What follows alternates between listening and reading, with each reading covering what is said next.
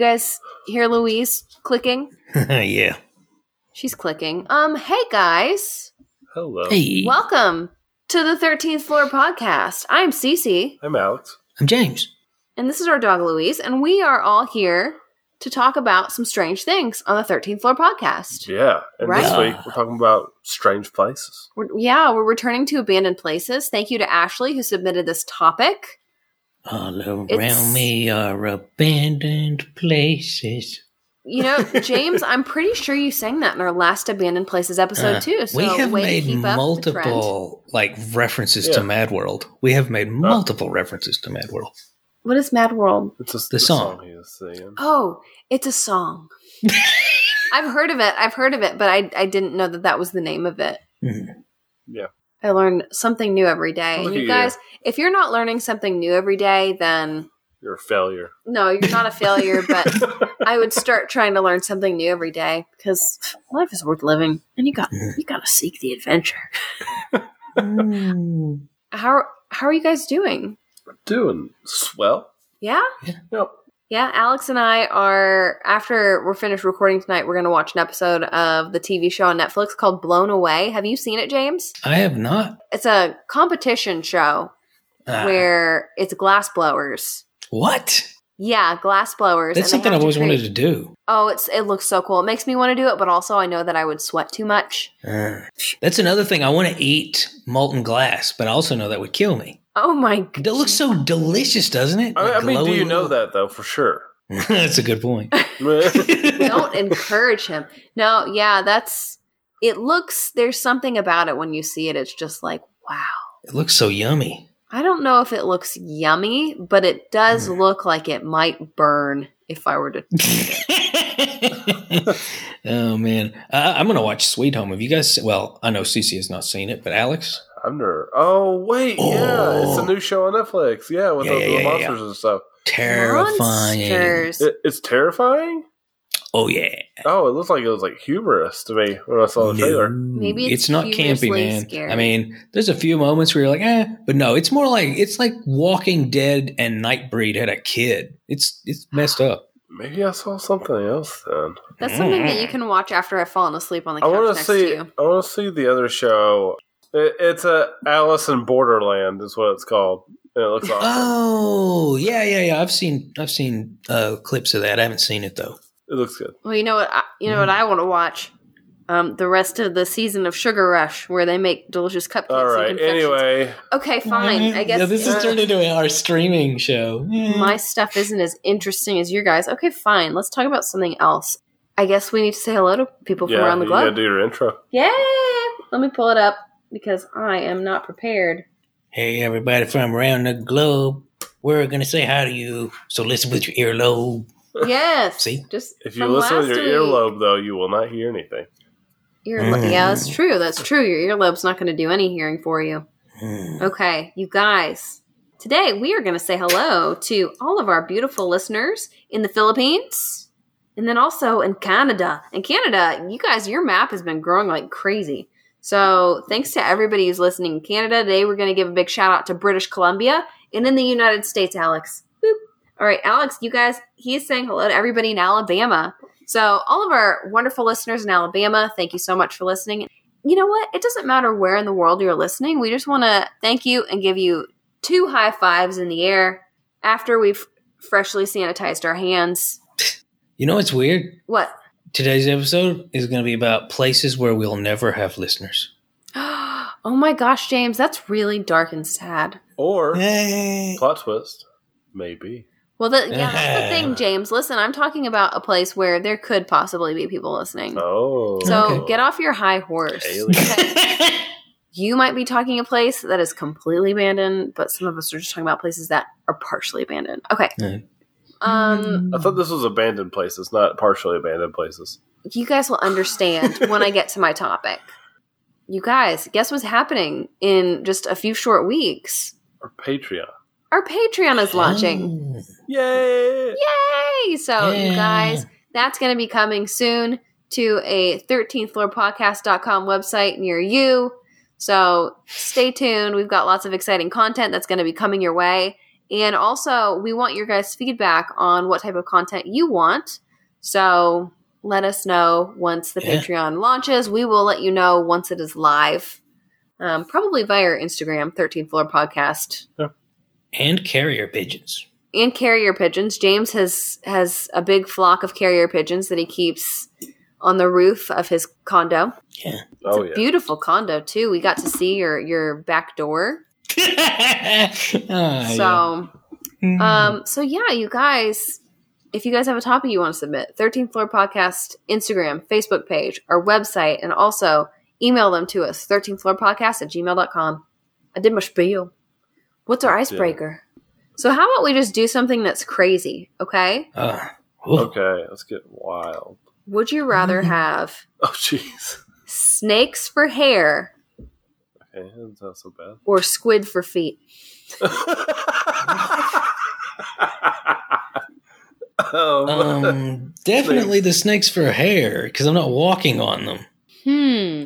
This is a hard. This is a really hard one for me because I don't like snakes and they terrify me. But maybe if they were growing out of my head, I wouldn't be quite as afraid. Because while I hate snakes, I also one of my biggest pet peeves is if my socks get wet. Yeah, yeah. Oh man, Yeah. no thanks. And I, this is coming from somebody who loves squid. They're one of my favorite animals, but I don't want them for feet. Um, What I would, it you know what? I might do the squid for feet because I could cover up my feet and no one would know I had squid feet. My hair, I'm not. Yeah, but it fitting looks snakes. cooler. I'm not fitting. Yeah, but the, the rules of the rules of the universe have been established. Are these snakes going to be able to bite me I think. if I lay on them the wrong way? Are they going to nibble on me? oh, that's a good question. You know, like, do they need to be fed? I don't think that I don't think that they would attack you because they're part of you. And it's like, you know, if they attack you, they'll they'll they could kill you and then they yeah, would die but too. if you if you meet somebody and you really like them and you get close to them, you go for in for the kiss. Those snakes gonna See- get that kiss first and put them to See, sleep in my forever. perfect fantasy world, you share a consciousness, so they do whatever you want them to do, which is Oh, wonderful. No, that's pretty cool. I mean, that's handy. Yeah, it's handy. Yeah, you know, Alex, if you wanted them to carry something, you just put it on top of your head, they'll hold it for you. Yeah. your little squid feet aren't going to do that. no, but I can hide them. You can Yeah. also See, it'd hide be your one thing if it was just under hat. tentacles. If it was tentacles, I would be torn. But but squid, like a whole flipping squid A whole a, flipping squid. Well, Yeah, this is the thing. What if it was one of the ones with a big beak? That's And what you a could squid is. Use that Don't as have- I don't know if they all have the big beak or not. well. You could All use them, that yeah. as like the heel of your shoe. Doop, doop, doop, doop, doop. It's even creepier. So you guys, um, that is our that is our icebreaker today. I came up with it off the top of my head. Um, and you know what we're going to ask Killed you it. guys on the 13th floor Instagram? Wh- Would you rather have snakes for hair or squid for feet? All right. And also, we're doing a new method of picking our order for our, our episode. At least for today. Mhm. I don't know if this is going to. No, no, I was just saying today. We're going to do Rock, paper, scissors. rock paper scissors. I think that Alex and I are going to do rock paper scissors first. No, we're, we're all three of us are going to do it, and then honor system with James. Okay, James. Rochambeau. You better Rochambeau. not lie to us, okay? I wouldn't Right. dare. Rock, paper, scissors. Oh wait, wait, rock, wait, hang on. You all do rock, paper, scissors, shoot. Yeah. That's that's BS rules. Okay, whatever. I'll do it. All right. Rock, paper, scissors, shoot. All right, James, what do you have? Scissors. Okay. Oh, so you beat both of us. You beat both of us. So So, so you get to pick. What? you get go to pick. Who goes first? Cece, you're going first. Alex, you're in the middle. I'm last. okay. James, I was kind of hoping that you would pick me first because my laptop's about to die. And so Yeah. I wanted to wanna Alex is rarely in the middle, so I thought That's I'm true. switch it up. That's true. I need to plug plug this in, otherwise it's gonna pass on to the great beyond. And I ain't got time for that. Okay, you guys. It's my turn. It's my turn. yeah. So, I got most of my information today from a really well made video by a YouTuber named Rored McVeigh in a series he called Places Lost in Time. Hmm. And I am going to be talking about Plymouth, Montserrat. Okay. Do you guys know where that is? Uh, yeah. right off Plymouth Rock. It's its cousin. Oh my goodness. All right. Well, Are you not going to tell us where it's at? I'm gonna tell you. You just you just be patient, boy. But ever since our Caribbean cryptids episode, I think that I've really just been craving the beach, and then also having talked about pirates last week, Like I'm just in a beachy mood. Um, not that I would want to go. beachy keen. Yeah, that's good to say that. Whoa. You guys are having the mind meld today, but Mm. Montserrat, it's in the Caribbean, and it's kind of like a modern Pompeii if Pompeii were, and I don't want to say brutal, like less brutal, because what happened on at Plymouth was brutal. Uh, but if Pompeii, wa- I guess it wasn't as immediately intense. Like you know, Oh. Pompeii was just like boom, and then everything's gone. But Plymouth disappeared or was abandoned really over a period of time. okay. So Plymouth was actually the capital of Montserrat, and, and it's this little beautiful island city. And the island is almost 10 miles long and almost seven miles wide. So it's this little teeny tiny fellow out in the, hmm. the ocean. And on it, it has this thing called a volcano Ooh, spooky. Called Soufriere Hills. And Soufriere is actually apparently French for sulfur outlet, which sounds beautiful. Hmm. Everybody has a sulfur outlet. Good lord. Mm. All right. So, uh, Rored's McVeigh's video, it was great. Alex, Alex is cracking himself up over here, James. Goodness. Oh man, but Yeah, I'm I'm well familiar with Antilles because that's actually where one of my favorite tarantulas are from. from from where? Uh, the Antilles Islands. Oh, Huh? so was he actually collected there, or was he captured? His- his Oh, family uh, was one of my favorite Favorite species. spider. I don't own one. Yeah. Oh, oh, James. Do- Yeah, I don't. I don't own a Caribena versicolor, unfortunately. Oh, James. Could you own oh, one? in a heartbeat. Yeah, okay, all right. Well, at least the option's still on the table for you. yeah, yeah. It's on the list. I predict that James is going to have like 14 spiders here before we know it. Because right now you have six, right? Five. Five. For some reason, I thought you had six. Okay. Anyways, Not yet. so so let's get back to the island of Montserrat. The video that I watched was great because it had the history of like the island and way back before European explorers discovered the island. And I hate using the word discovered because they didn't really discover it; they just kind of realized it existed because there were other tribes of people who lived there over the years. But then along comes Christopher Columbus in 1493, and he sees Montserrat, and he's like, "That's my land. I'm gonna call it Montserrat." And he named that after Santa Maria de Montserrat Abbey in Spain.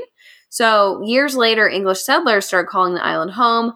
I guess they're Irish, Irish Catholic settlers who had been exiled.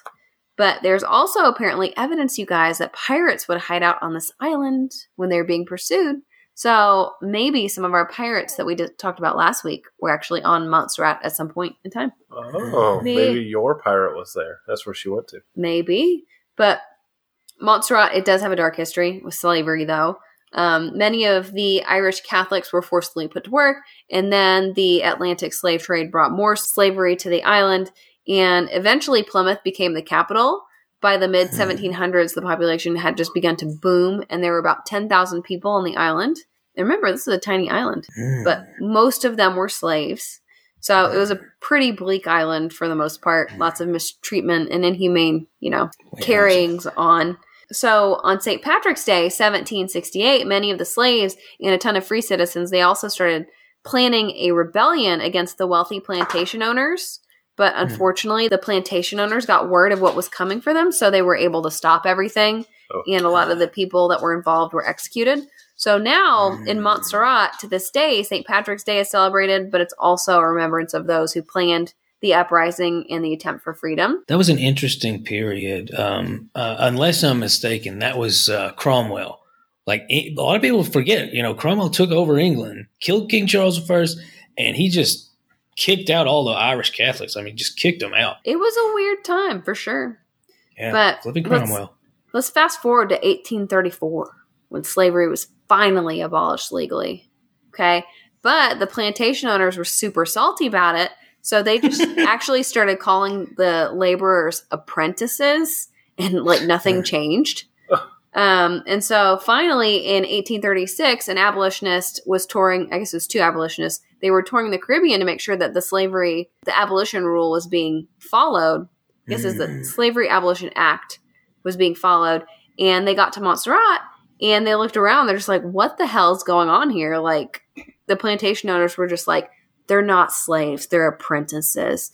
And then Joseph Sturge IV and Thomas Harvey, they were the abolitionists. They were like, y'all are playing word games and we're not here for it.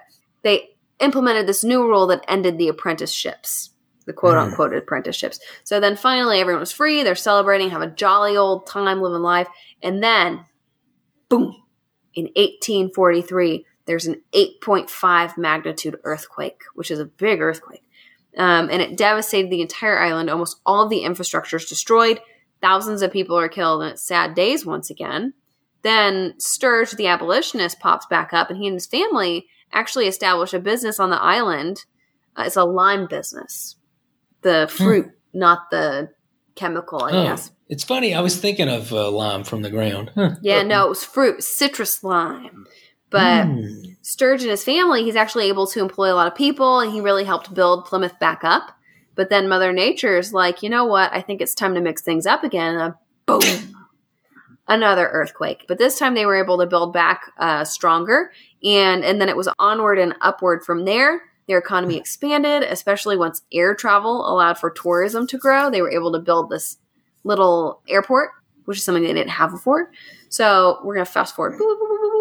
Alex, what's the fast forward noise on a VCR tape? Uh, let me look at. There, there you go. So we just fast forwarded to 1979. And the manager of the Beatles actually fell in love with the island. He fell in love with the island so much that he opened up a studio on Montserrat and it became an exciting hub for lots of very famous artists to create their music. So you had people like Paul McCartney walking around just town like like it's nothing. And Elton John, who actually used to be our daughter Gwen's favorite musician when she was a little tiny baby. Um, the Dire Straits, Duran Duran, tons more. Also, Jimmy Buffett recorded one of his albums here. Can you guys guess which album was recorded on Montserrat? I don't know. Jimmy Buffett. Cheeseburger in paradise. You wish. No, it was called Volcano. Oh, fuck yeah. it was called Volcano. So maybe that's just a little foreshadowing. Mm, But- Jimmy Buffett was a prophet.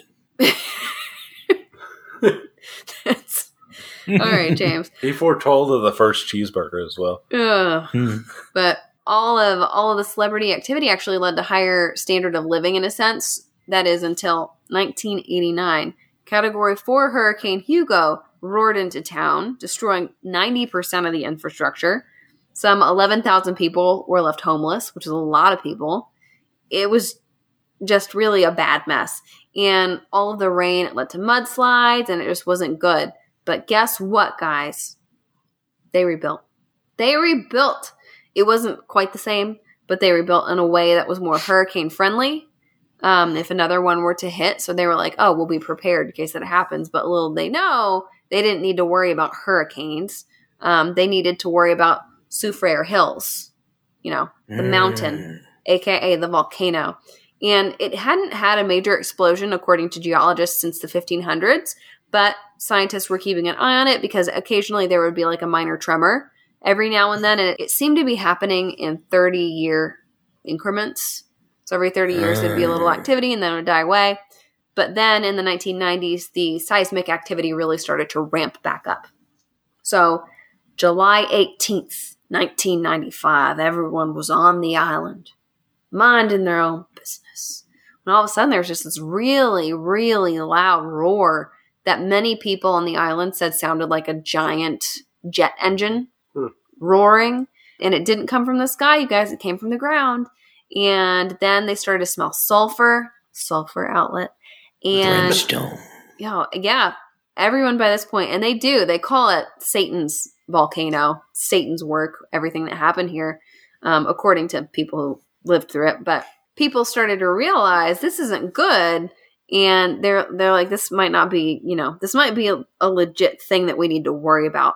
So the government establishes this plan of evacuation, and I guess there was a mini explosion and some ash that kind of came down. And then in August, the government evacuated some 6,000 people from Plymouth because that was like right within the zone of where the eruption might kind of cause problems.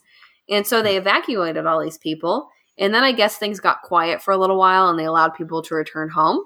But the mountain apparently was literally growing as pressure continued to build. Can you imagine just Wow. like yeah, looking outside your window and go, oh, the mountain looks bigger today. And then, yeah. cool. So they could also hear these unsettling gro- groaning noises coming from the earth. Oh, Yeah, Man, this I is would be metal like- as all get out. yeah, terrifying. But I want to eat magma too. That's another Ja- one. James, you just have a fascination with like boiling red. Yeah, I want to eat glowing things. Yeah. yeah. I, I, I, I know a nuclear reactor that. do I have the thing for you? Hmm. All right, we've gotten off topic here. Right now, we're talking about Montserrat, you guys. yeah. So I'm gonna, I'm gonna, I'm gonna scurry us back to the the topic here. Um, so, anyways, people were evacuated, and then nothing happened. They let him come back in, and then finally, after many pyroclastic eruptions, Plymouth was finally evacuated once and for all in April 1996. And then in June 1997, a pyroclastic eruption actually ended up killing dozens of people who were farming because what they did was they made this exclusion zone, which was kind of like it's kind of like Fukushima, like you know how you're not allowed to go into that little Yeah. area. yeah. That's kind of what they did for Plymouth. There was this little area where you can't go in there. It's not safe. Only authorized personnel was allowed in there. But people who were evacuated, like their livelihoods and their entire lives were in Plymouth, so they would sneak into the exclusion zone and continue working the land because that's Oh wow. yeah. So then there was this one eruption that ended up actually killing not a ton of people, but you know, anybody being killed under these circumstances is not good. So Right. then in July, July 4th to be exact, um, the ash and debris finally started to pile up on the homes that people once lived and thrived within. And the debris was 20 feet deep in some parts. And by now, the town was determined to finally be like beyond recovery. There's nothing we can do to fix it. And so, if you look at pictures of the town now, it almost looks like Mad Max ish because Yeah. everything is very arid and withered away Huh. and just kind of like it's got those very Oh, apocalyptic man. look to it. I just drew it up. Holy moly. yeah, isn't it kind of creepy? But Very. yeah, all of the volcanic activity it did slow tremendously by 1999, though there have still been some eruptions occasionally. Like in 2009, 2010, they're still happening. Um, not to the extent I believe it happened when the city was taken over. And Plymouth is still an exclusion zone, meaning only authorized personnel can go there, but there are occasional tours where you can go and see the remnants of the city. Um, and Hmm. everything has just kind of been sitting there untouched for 22 years, so everything is just kind of deteriorating. Yeah. It's Wow. very eerie. Uh, I do recommend people look up pictures just because it's very haunting, but it's kind of just interesting to see what the earth and Mother Nature can do to a place. But you can go. Can you go there and go like to take a tour of this? Not really. I think that there are, I mean, you can still go to Montserrat because half of the island is still in use. People still live there. There was a tremendous decline in the population after all of this happened. Of course. uh, but it's starting to climb back up. As of 2020, according to that YouTube video, there are over just over 5,000 people living on the island now, not in the exclusion zone. But nowadays, the government of Montserrat is actually putting a lot of hope into the volcano to help them rebuild because they've never really been able to recover financially since all of this happened. They've had to rely on Great Britain a lot. But per an article by Ryan Schussler in The Guardian, they're investing in sand mining and geothermal energy and also tourism. So you can, I know that Yeah. sometimes you can go and see the remnants of the city. well, they got nice little vacation spots. I mean, it's, it's nice looking. I'm looking right now. Well, most of the vacation spots they don't really have. I mean, that's that's pretty, but they don't have like major hotels there anymore. Montserrat, the the Plymouth, they used to have like these grand hotels for tourists and stuff, but Mm. now most of the hotels are like family run, which honestly I probably prefer more. But they have a very small airport now, but it can only apparently handle planes that are six seaters. So it's hard to kind of get people to and from the island, but they also have a ferry that comes from Antigua. And I think that it said occasionally cruise ships will pass by.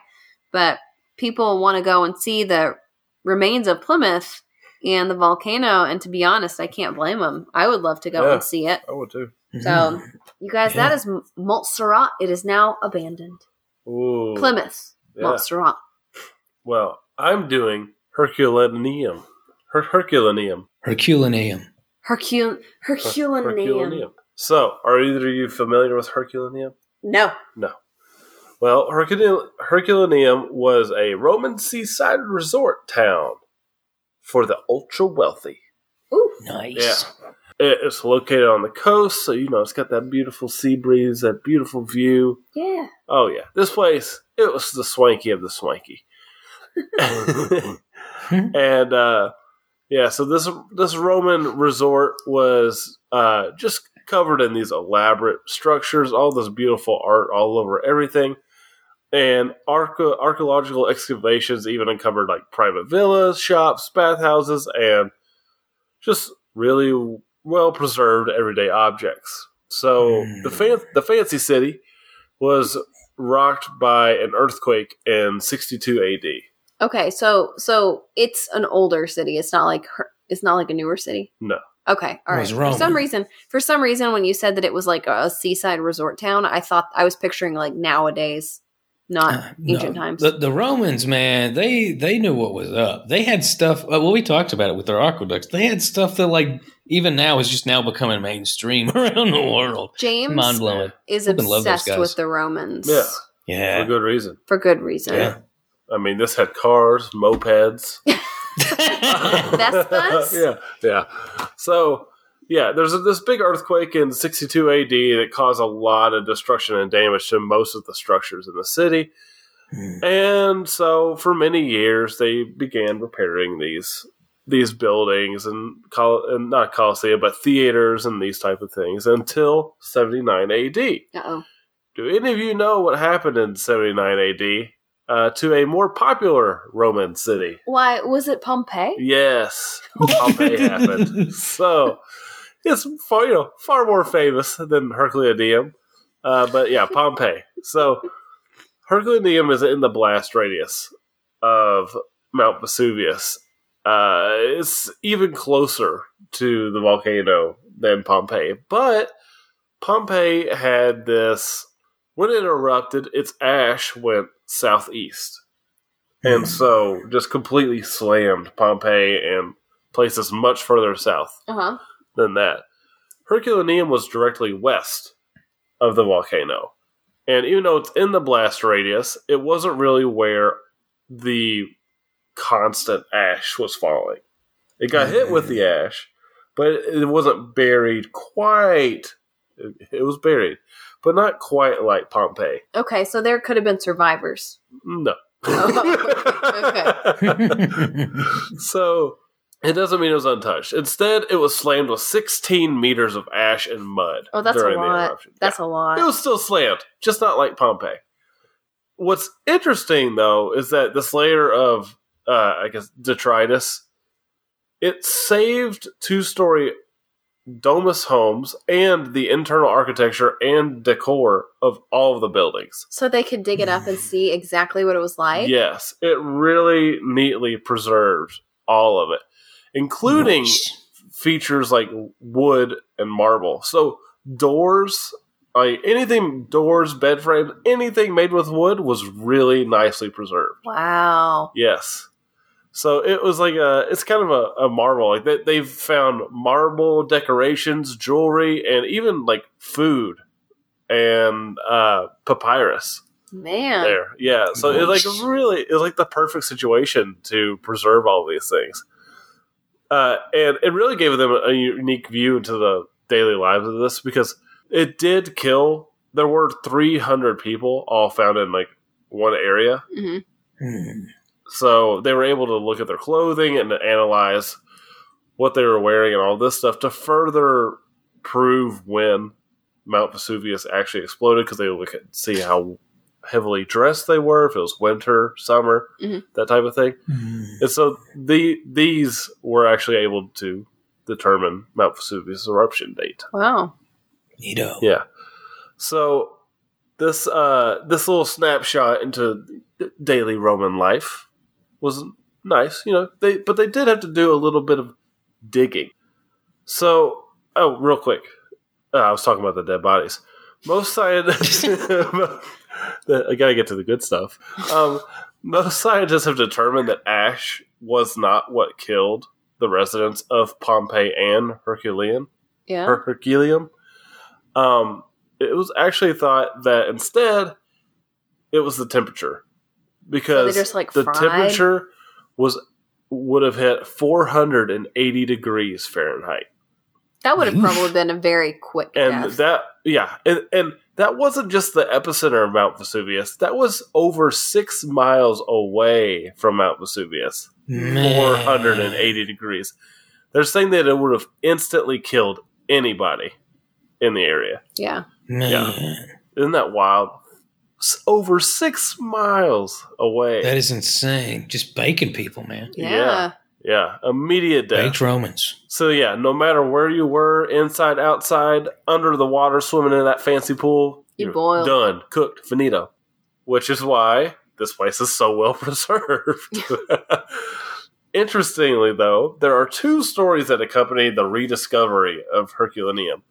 The first is that while digging in a well in 1707, a number of marble fragments and statues were found. So they're making a mm-hmm. well. They get down to the bottom, like, "Oh, there's some statues here. Can you imagine? That, that'd, That'd be pretty dang crazy. surreal. Yeah, yeah. So that's the traditional story of how they found it is just digging a well. They found it. And then 31 years later, they began to actually work to unearth all of this stuff. And they've been Hmm. doing it ever since. They're still excavating. That is amazing. Now, they're backing Yeah. off of the excavation and more restoring everything Mhm. uh, a little bit better. But Hmm. it's still, there's a lot of stuff that is still buried underneath all of that. I want to go see it. Now, the other story that is less appealing for tourism, I would imagine, Uh oh. is that it was actually discovered by treasure hunters years earlier, and they had just looted a bunch of stuff. They had been looting stuff before it was actually discovered. Oh, wow. Um, and I find that explanation to be far more likely. and I think that is uh, the consensus now is that it does look like some other individuals had been finding and had found the property before this happened. Uh, Hmm. But it's kind of hard to find that portion of the information. Like the the travel website even keeps the traditional story, but any of them that have both stories say the traditional story is this, but this is actually what, What looks probably like happened. happened. Hmm. Yeah. Man. Well, I want to go see it. I want to go see all the houses as they were. I wanted, I wanted, to, I know, I, I was looking it up, and it only takes half a day to tour the city. Ooh, let's go. Hmm. High five. Yeah, Yeah, Yeah, they need so- to just rebuild it though, so we can all be Roman again. Just right. Yeah, lie back go. on a triclinium and eat some grapes. Oh yeah, I think Yeah. that James is so obsessed with Rome because he used to be from there. Maybe. Like from Yeah, this time. That's that's where I learned to do everything laying down. So, True. so yeah, they, they say they say you could tour the whole city in like two to three hours if you really just like want to blaze through it. Let's look. Let's go. Yeah, Neat. James. James, what are you talking about? I'm talking about Easter Island. Ooh. Like yours, Cece, it's really quasi abandoned because technically, technically, there's like a hair under eight thousand people there now. yeah. but a lot's happened. It's it's been through a lot. Let's say. Um, first of all, Easter Island was colonized, for lack of a better word, truly discovered, really, really discovered by the Rapa Nui people. Like, and we're not even 100% sure when exactly, but presumably in the ballpark of 800 AD. Some people say as late as 1500 AD, uh, or 1200 rather. But I'm a little skeptical of the, the later date. I think that they've been around probably somewhere between 800 and 1200. So, what ended up happening is folks from Polynesia, the Rapa Nui in this instance, they uh, they took two canoes, according to oral tradition, and sailed from a, a Polynesian island, an East Polynesian island, to Rapa Nui, and that is insane.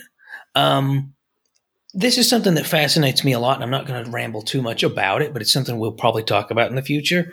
But the Polynesian, for lack of a better word, empire is just a really interesting thing where people had these these little catamaran boats and star charts memorized more more so than anything. They just they had a massive sprawling empire over a huge chunk of the planet, all these islands that they managed to control politically and religiously without any kind of breakdown in uh, that that kind of governance for a long flipping time, and it's just really weird and surreal, and we don't really think about it or learn much about it, um, other than I guess Moana nowadays.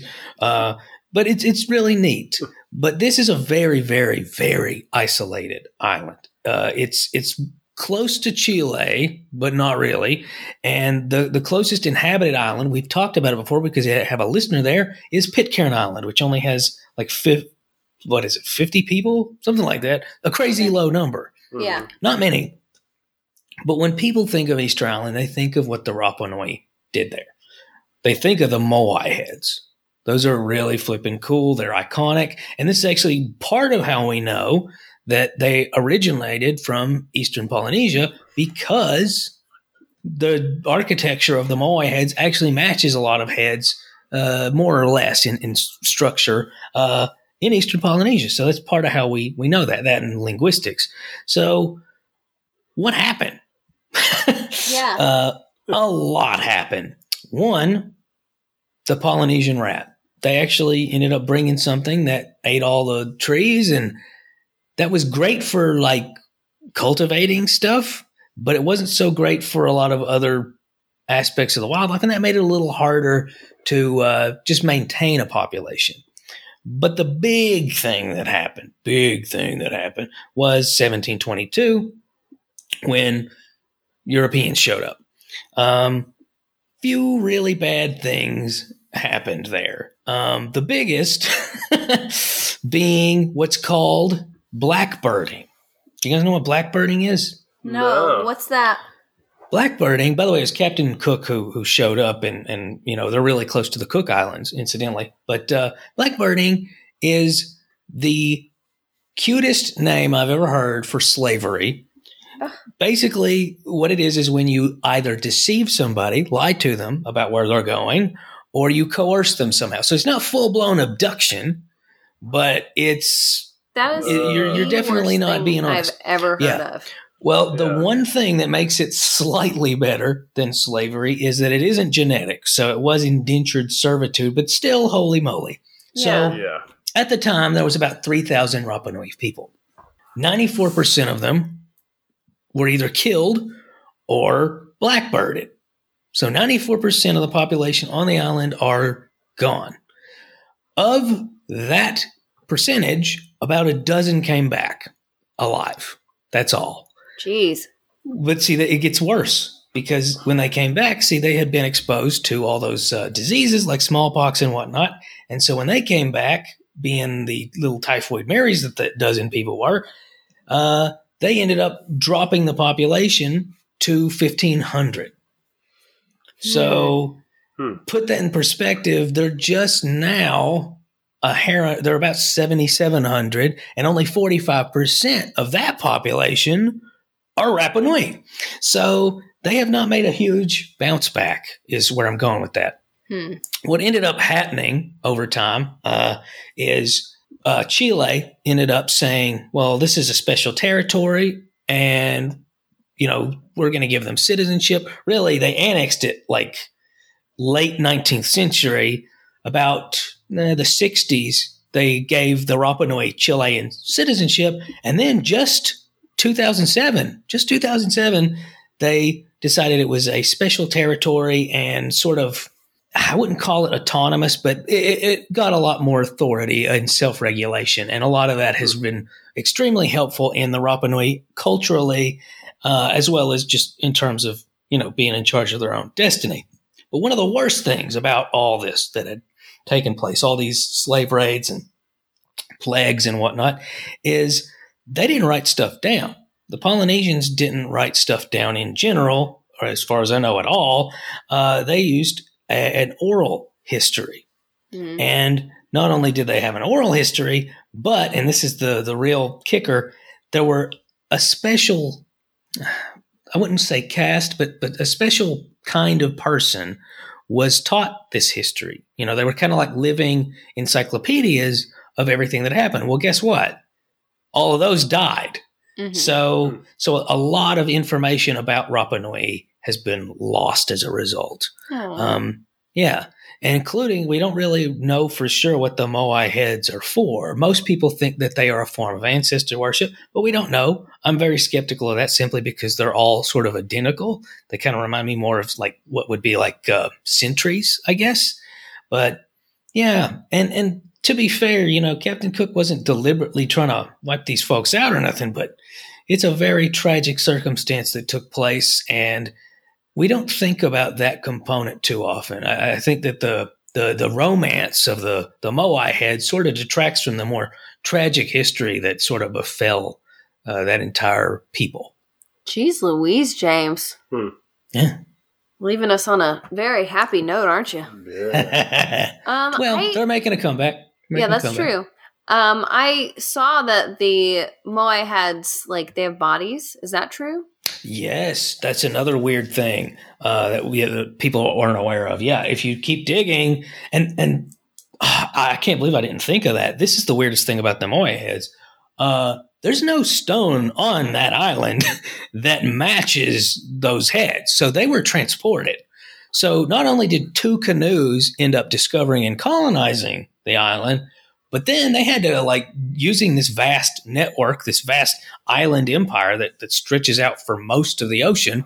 Uh, what they had to do was was transport all that to the island. So it had to have been very important. Had to have had enormous significance in order for them to flip and do that to begin with. In fact, some people think that it wasn't just the presence of the rat that uh, decimated a lot of the, the timber land, but actually that they they had to use they cut all the timber down to sort of build the network needed to bury those big stone heads. So it's a oh. very odd thing. Yeah. James, do you have any theories on what they are? You're always full I- of them. I'm inclined to think that they're sentries. I think that the island itself was originally claimed as a religious site. I think that that was the point. Um, and when I say sentries, I mean I think that they encircle the island in order to guard against nefarious spiritual forces or to create a sacred space around the island for ritual purposes. And I'm basing that on absolutely nothing, though, because it's really just a pet theory. yeah. Ay, Huh. ay, ay. Well, James, thank you for talking about Easter Island. You know, Yeah. I've Easter Island's something that I didn't really know that much information about, like other than Mm. the Moai heads. That's about Mm. it. Right. So, Yeah. James, thank you for sharing that. I think that that, you guys, is our latest episode of Abandoned Places. Woo. So we got volcanoes, we got a whole bunch Smallpox. of tragedy. Yeah. I hope you guys. Uh, I think that you know what. After this episode, I think we're all entitled to go get a big old scoop of ice cream, Yeah.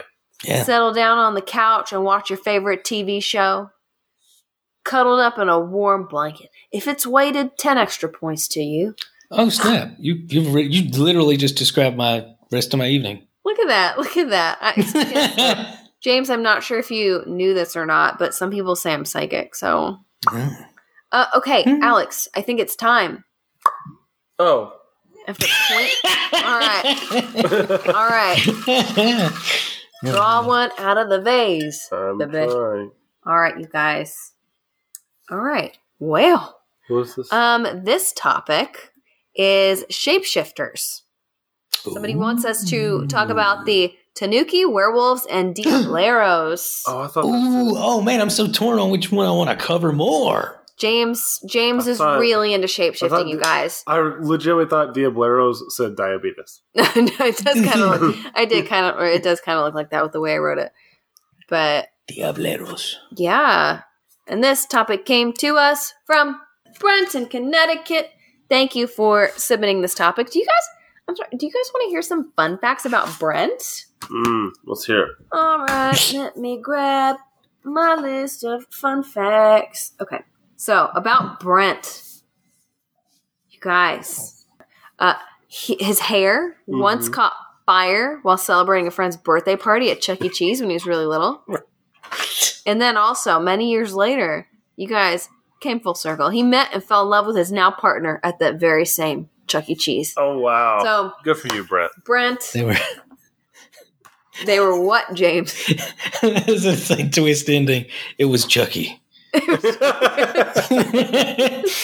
All right, you guys. Cheese. So that is our episode on abandoned places. Next week we're going to talk about shapeshifters. We cannot wait. Um, I guess. Do you guys have any, anything you want to say before we go and get our ice cream and lay down with our weighted blankets? Uh, yes, our music is by Grant Cook. You can find his music on Spotify, Amazon Music, iTunes, anywhere you listen to music. so until next time, you guys, we hope that you can Keep, Keep it it strange. strange.